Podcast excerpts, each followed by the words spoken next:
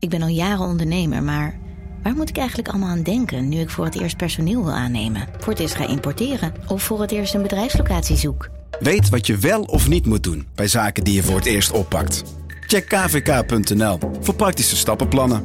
KVK, hou vast voor ondernemers. Al 125 jaar kwaliteit voor jou thuis met Miele. Dat vieren we met jou. Ontvang nu tijdelijk een cashback tot 125 euro op veel Miele-apparatuur. Geniet van de kwaliteit van Miele. Voor perfect verzorgd wasgoed en kleding die veel langer mooi blijft. Voor een stralend schone vaat, even perfect als jouw diners. En een stofvrij thuis waarin echt hygiënisch schoon de standaard is. Check miele.nl voor alle feestelijke aanbiedingen.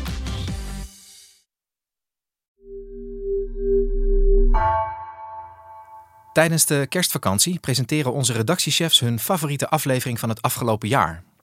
Vandaag, als laatste, Anne Moraal, chef van de audioredactie. Anne, kan jij eens vertellen waarom je deze aflevering hebt gekozen die we zo gaan luisteren?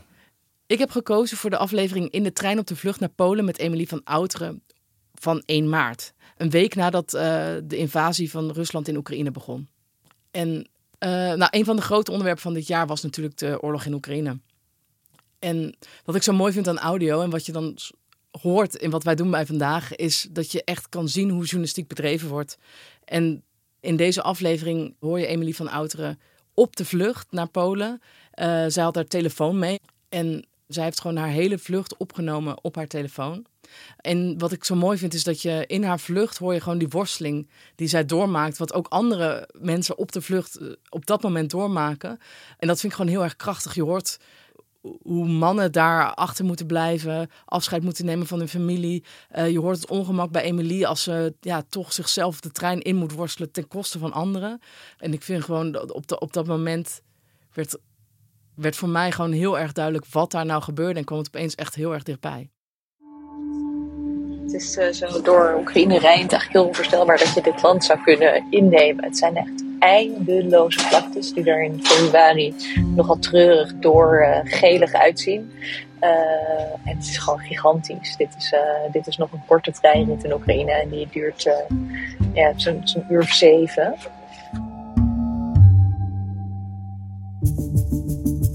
Vanaf de redactie van NRC het verhaal van vandaag. Mijn naam is Egbert Kalsen.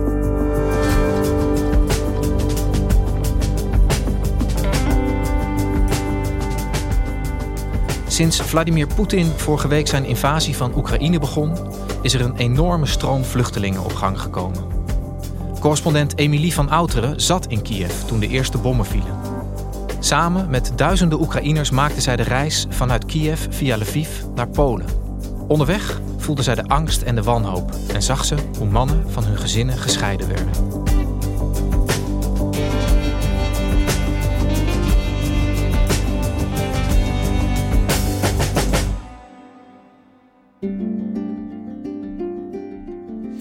Afgelopen woensdag was ik voor de krant in Kiev. Ik was de hele dag op pad geweest om jonge mannen te interviewen over wat zij van plan waren als er oorlog zou komen. Mocht er oorlog komen, zouden ze gaan vechten, zouden ze vluchten, zouden ze zich verstoppen. Ja, en als je dan als verslaggever de hele dag op pad bent, dan krijg je eigenlijk vrij weinig mee van het nieuws. Dus nadat ik mijn, uh, mijn stuk had, had ingeleverd, belde iemand van de redactie en die zei: We willen eigenlijk, we willen eigenlijk dat je daar weggaat. Het wordt te gevaarlijk. Uh, ja, dat voelt als journalist natuurlijk niet goed om weg te gaan op zo'n moment. Aan de andere kant, ja, als de situatie echt onberekenbaar wordt, onheilspellend wordt, dan ben je, als je niet je veiligheid heel goed geregeld hebt, toch te kwetsbaar en mogelijk ook een gevaar voor anderen. Dus ik heb toen nog aan de telefoon geprobeerd om een vlucht te boeken. En voor mijn ogen verdwenen ze. De, de Wizz Air, LOT, de airlines die vliegen tussen Kiev en mijn uh, woonplaats Warschau. Ook naar Praag lukte niet meer. KLM was al gestopt met vliegen. Uh, en toen heb ik het enige wat ik kon vinden was een trein. Dus ik heb een trein geboekt van Kiev naar Lviv. Dat is ongeveer 550 kilometer uh, naar het westen. En maar een paar uurtjes rijden van de Poolse grens. En zoals je kan begrijpen zijn er gewoon heel veel journalisten in Oekraïne door die dreigende oorlog, die troepenopbouw aan de grenzen van Oekraïne. Dus ik ging bij vrienden die daar waren voor de New York Times uh, nog een glas wijn drinken. En terwijl ik daar binnenkwam, zei ze: We hebben net de inlichtingen gekregen dat het vannacht gaat beginnen.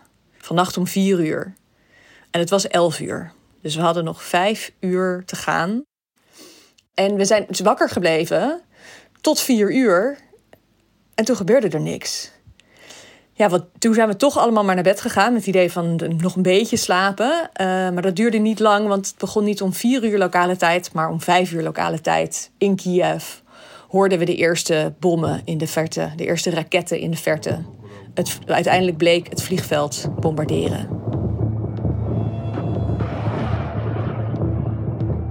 En daarna kwamen de sirenes, dus het luchtalarm van, van zoekdekking. En dat is uh, bedoeld voor mensen om naar schuilkelders te gaan, maar die zijn er lang niet voor alle 3 miljoen inwoners van Kiev. En vervolgens ben ik ja, gewoon met een, met, een, met een Uber naar het station gegaan. Het is uh, gek genoeg tegelijkertijd heel druk en eigenlijk vrij rustig op het uh, station in Kiev, waar ik ben op deze donderdagmiddag. Alles heeft vertraging, wordt omgeroepen. En ja, honderden mensen hier. Veel, veel buitenlanders. Veel mensen die uh, ja, hier niet vandaan komen en het te heet onder de voeten wordt. En, en veel Oekraïners die uh, ja, naar huis gaan, die, die zelf uit het westen komen. Ja, het was eigenlijk vooral gewoon spannend of die trein zou rijden. En er, overal werden vertragingen omgeroepen. Vertragingen van twee uur, vertragingen van drie uur. En dat is dan voor de, voor de langzame treinen. Je hebt treinen die er echt een 20 uur over doen om van oost naar west Oekraïne te komen. En wij waren de gelukkigen met een kaartje voor de sneltrein. En die kwam zo waar redelijk op tijd. Ze dringen om de trein in te komen. Mensen staan met een paspoorten te zwaaien. Terwijl dat de grenzen niet over gaan voorlopig.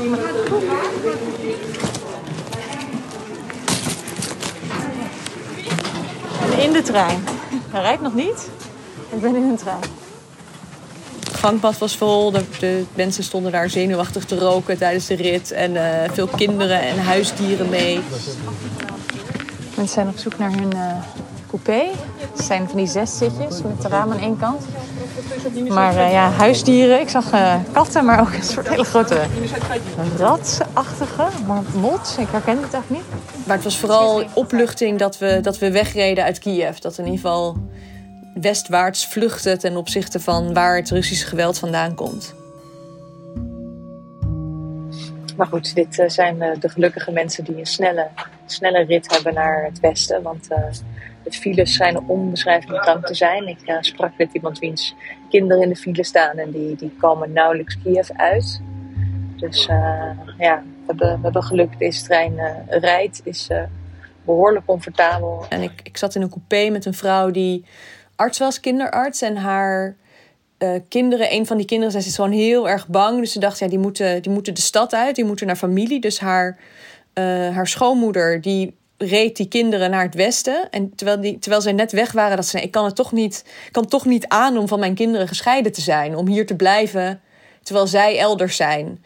Dus toen heeft ze alsnog een treinkaartje bemachtigd en zat in haar eentje in die trein. Maar Um, de file was zodanig dat haar, haar kinderen nauwelijks Kiev uitkwamen. Dus ze raakte eigenlijk steeds, letterlijk steeds verder van ze verwijderd. En de verbinding was slecht, dus ze, kon, ze wist niet waar ze waren. Ze durfde geen locatie te delen met, uit een angst dat de Russen dat zouden zien.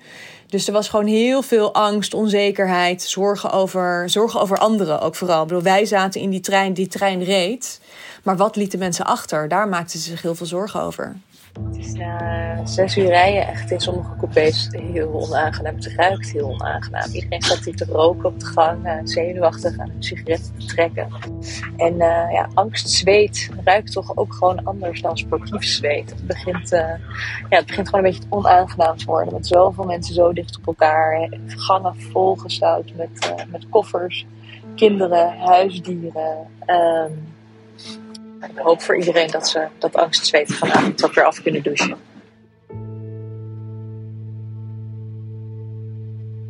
Emilie, na vele uren in de trein uh, kwam jij aan in Lviv. Hoe ging dat daar? Ja, dat was toch griezeliger dan ik verwacht had. Ik had toch het gevoel dat Lviv daar zo ver van het oorlogsgeweld afstond... dat, je daar, dat het daar allemaal betrekkelijk rustig zou zijn. Natuurlijk totaal naïef achteraf. En ik probeerde nog, toen ik s'nachts aankwam op het station... achter te komen of ik een trein de volgende dag kon nemen naar de Poolse grens. Het voelde niet goed om s'nachts verder te reizen. En ik had een hotelkamer, dus dat voelde als een veiliger plek om te zijn. Dus ik, ik dat was een hele onzekere situatie daar. En ik moest bedenken, kan ik met een auto verder? Hoe regel ik vervoer? Of is er nog een trein? Ehm, uiteindelijk heeft de broer van een vriendin me daarbij geholpen... de volgende ochtend dat er inderdaad één trein ging... die, ehm, die mensen naar de grens bracht, waarvoor geen kaartjes nodig waren. Dus ik zat in een taxi in een, in een file naar het station. En toen ging die sirene af. Sorry, can you turn the radio down a little?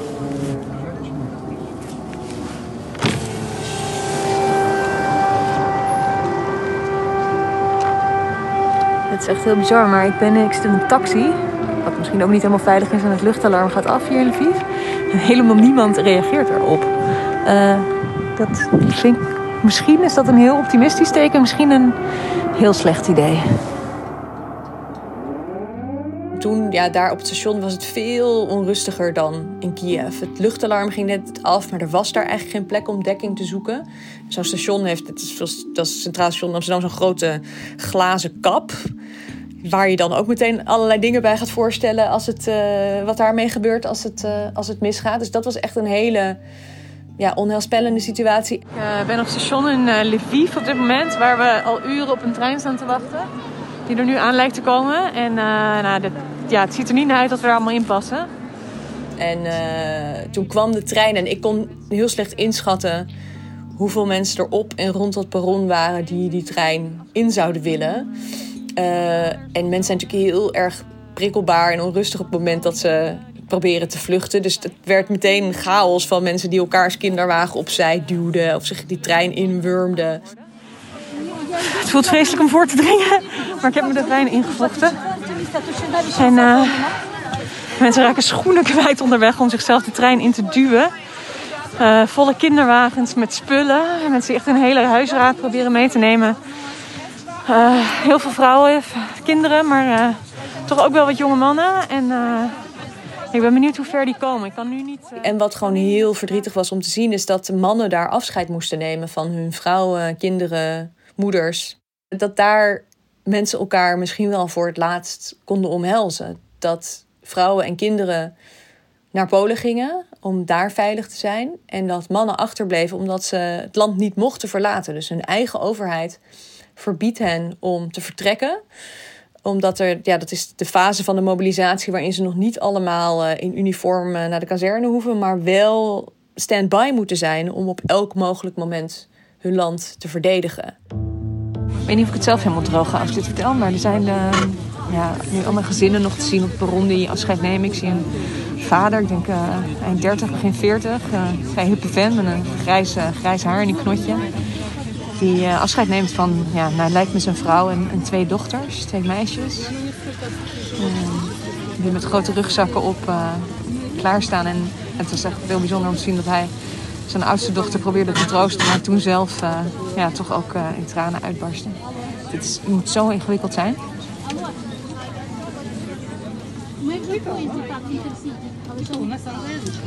Niet weet wanneer je ze weer terugziet.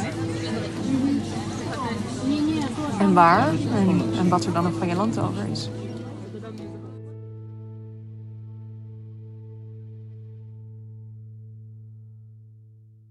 En wat, wat ook nog wel bizar was, is dat dus in de, de dictaat dat mannen het land niet mogen verwijderen, was het dus ook de taak van de grenspolitie om de trein, ja, om de mannen uit de trein te halen die probeerden het land uit te komen.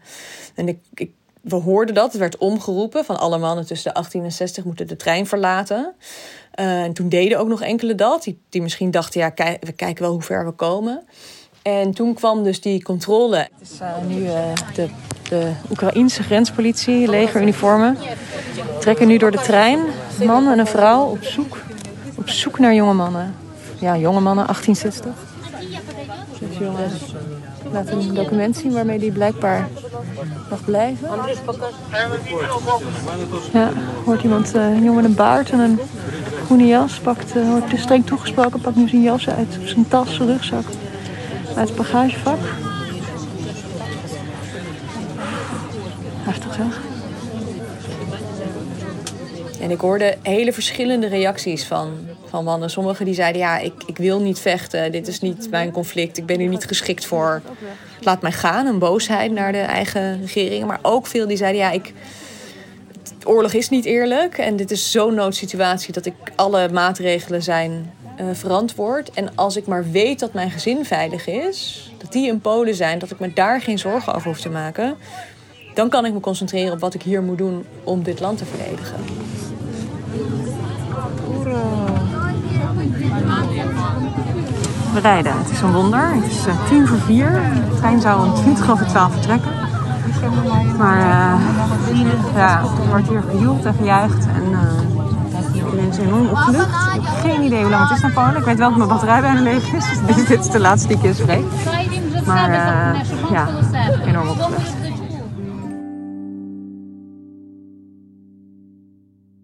Emilie, jij bent uh, nu gelukkig weer veilig thuis in Warschau. Hoe zit dat met, uh, met de vluchtelingen met wie jij allemaal de oversteek gemaakt hebt van Kiev naar Polen? Zijn die ook allemaal uh, in Polen? Ja, iedereen die in die trein zat heeft bestemming bereikt. Niet per se zijn eindbestemming, maar in ieder geval de Europese Unie, een NAVO-land. Een plek waar ze veilig denken te zijn. De grote opluchting was eigenlijk toen we de, de grens overgingen. Daarna was het, we reden door tot aan het station. Dat is gewoon een, dat is een internationale trein die daar regelmatig aankomt met vanuit een niet-EU-land in een EU-land. Dus daar is gewoon een paspoortcontrole, zoals je die ook op een, op een vliegveld hebt. En dat gebeurde eigenlijk heel ordelijk. Werden per, per wagon werden mensen uit de trein gelaten en uh, moest je in de rij staan. En Polen heeft, heeft gezegd: alle migranten toe te laten. Dus we kregen, je kreeg een sms'je toen je de grens overging van uh, als u het uh, conflict in Oekraïne ontvlucht, wees, u bent van harte welkom. En dat is wel bijzonder, want ik ben een half jaar geleden aan de grens met Wit-Rusland geweest, waar migranten uit met name Irak en Syrië en Afghanistan probeerden via Minsk Europa te bereiken. En die kregen hele andere sms'jes. Ga terug naar Minsk, er is tegen u gelogen, de grens is gesloten. U bent niet welkom. Nou, totaal anders dus dan, dan nu. Uh, ja, en mensen moesten gewoon hun, hun documenten laten zien. Oekraïners kunnen zonder visum uh, drie maanden in de EU zijn. En er is nu aangekondigd dat dat in ieder geval drie jaar wordt voor Oekraïners. En de ontvangst is echt hartverwarmend geweest. Ik heb echt diverse mensen uh, die mij al nadat ik zelf het station had verlaten hulp aan, aanboden. Flesjes water, kunnen we je koffer dragen? Heb je een plek om te slapen? Ik heb ook allerlei vrienden hier in Warschau waar ik woon die naar de grens zijn gereden om mensen te helpen. En dan vooral om mensen verder te helpen. En de Poolse autoriteiten hebben gymzalen ingericht waar mensen terecht kunnen. Ja, en sommige Oekraïners hebben ook best de middelen om het, een, om het een tijdje uit te zingen. En hebben gewoon een hotelkamer voor zichzelf en hun gezin geboekt. Om even tot rust te komen voordat ze beslissen of en waar ze verder naartoe gaan. En weet jij bij benadering hoeveel vluchtelingen er inmiddels de grens zijn overgestoken uit Oekraïne? Ja, ik las op maandagochtend dat er 120.000 mensen de grenzen met Polen, grensposten met Polen zijn overgekomen. En in totaal, en dat zijn dus ook andere buurlanden, Hongarije, Slowakije, Roemenië en zelfs Moldavië. In totaal al 200.000 mensen maandag de grens zijn overgekomen. En Polen is voor veel Oekraïners een logische bestemming, omdat de, de verbinding relatief goed is, de taal nabij is en hier dus relatief veel Oekraïners al wonen. Dus dat maakt dat dit een, een logische, logische bestemming is voor veel mensen.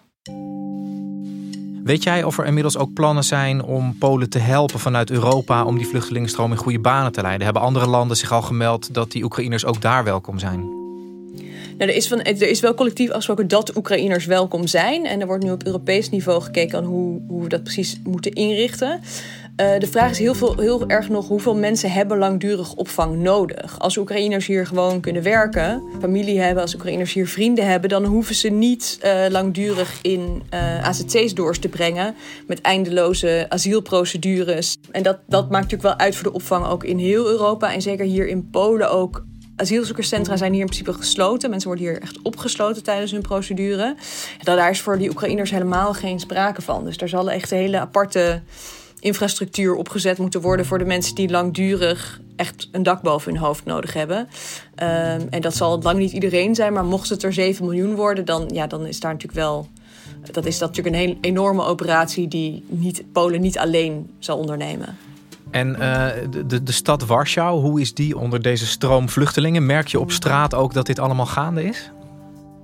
Ja, ik heb eh, echt uh, enorm overweldigend veel blauw-gele vlaggen gezien hier de, de afgelopen twee dagen. Dus dat ik terug ben. Dus een demonstratie geweest. Zoals ook in Amsterdam en elders om steun uit te spreken voor Oekraïne. Ik, heb, ik woon tegenover een stadsdeelkantoor. Daar hangt nu naast de Europese en de Poolse vlag ook de Oekraïense vlag.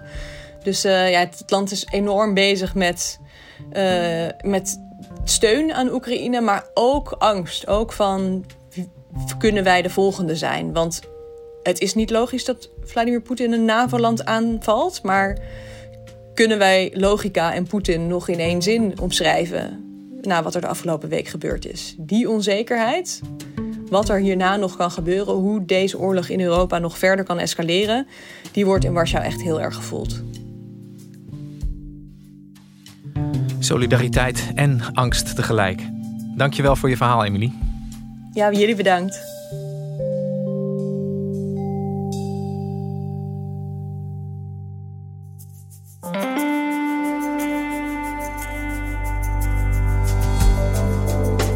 Je luisterde naar vandaag, een podcast van NRC. Eén verhaal, elke dag. Dit was een herhaling van 1 maart en die aflevering werd gemaakt door Allegria Joannidis, Anna Korterink en Jeppe van Kesteren. Dit was vandaag, maandag weer en dan is vandaag terug met nieuwe afleveringen.